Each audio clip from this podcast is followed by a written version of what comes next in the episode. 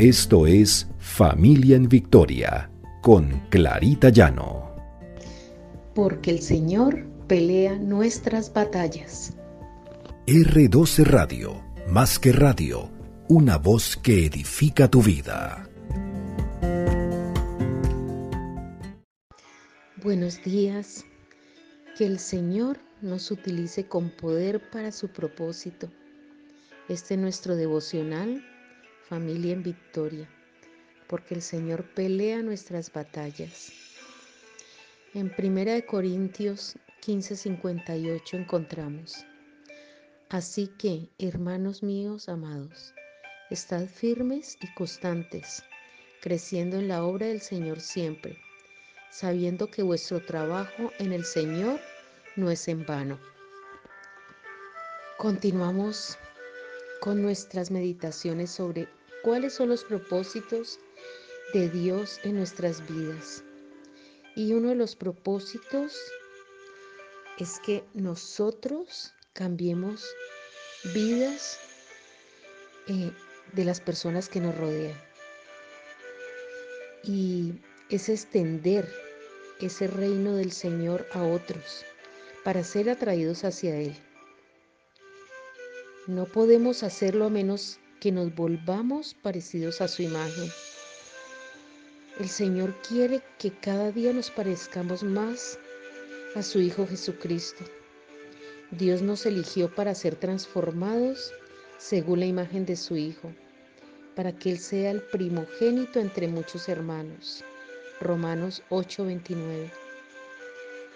Quiere que le revelemos a los demás su presencia, su realidad, quiere que estemos en sus caminos y llevemos a otros a conocer de Cristo. Una de las mejores maneras de asegurar nuestro futuro es recibir todo lo que Dios tiene para nosotros y hacer todo lo posible para hablarle a otras personas del Señor. El Señor quiere que le hablemos de Él y expliquémosle a, las demás personas por qué nos ama. Que le digamos a las personas que hay un libro maravilloso donde encontramos la palabra del Señor, donde podemos comprender cuáles propósitos tiene el Señor para cada uno de nosotros. Cuando adoramos y alabamos a nuestro Dios, todo empieza a aclararse a nuestro alrededor y Él nos da su corazón, nos muestra a través de su Espíritu Santo qué es lo que desea para cada uno de nosotros. Y a los primeros que nosotros debemos influir y que tenemos más cerca es a nuestros hijos. Que nuestros hijos conozcan del Señor, que nuestros hijos sepan que hay un Dios maravilloso que los podrá guiar que hay un sentido de vida para ellos. El Señor les mostrará a cada uno hacia dónde deben andar. La reina Esther conocía su propósito porque conocía a Dios. Su tutor Mardoqueo le había enseñado y preparado para que recibiera el propósito que Dios tenía para ella. El Espíritu Santo se encargará de cada uno de nuestras vidas, de preparar nuestro corazón y nos guiará. Esther sabía que había nacido para esta hora. Esther 4:14. Y ese sentido de propósito, la capacidad para hacer lo que tenía que hacer, que era salvar a su pueblo de la destrucción, aunque arriesgara la vida propia para hacerlo. Dios quiere que tengamos la misma certeza acerca de sus propósitos.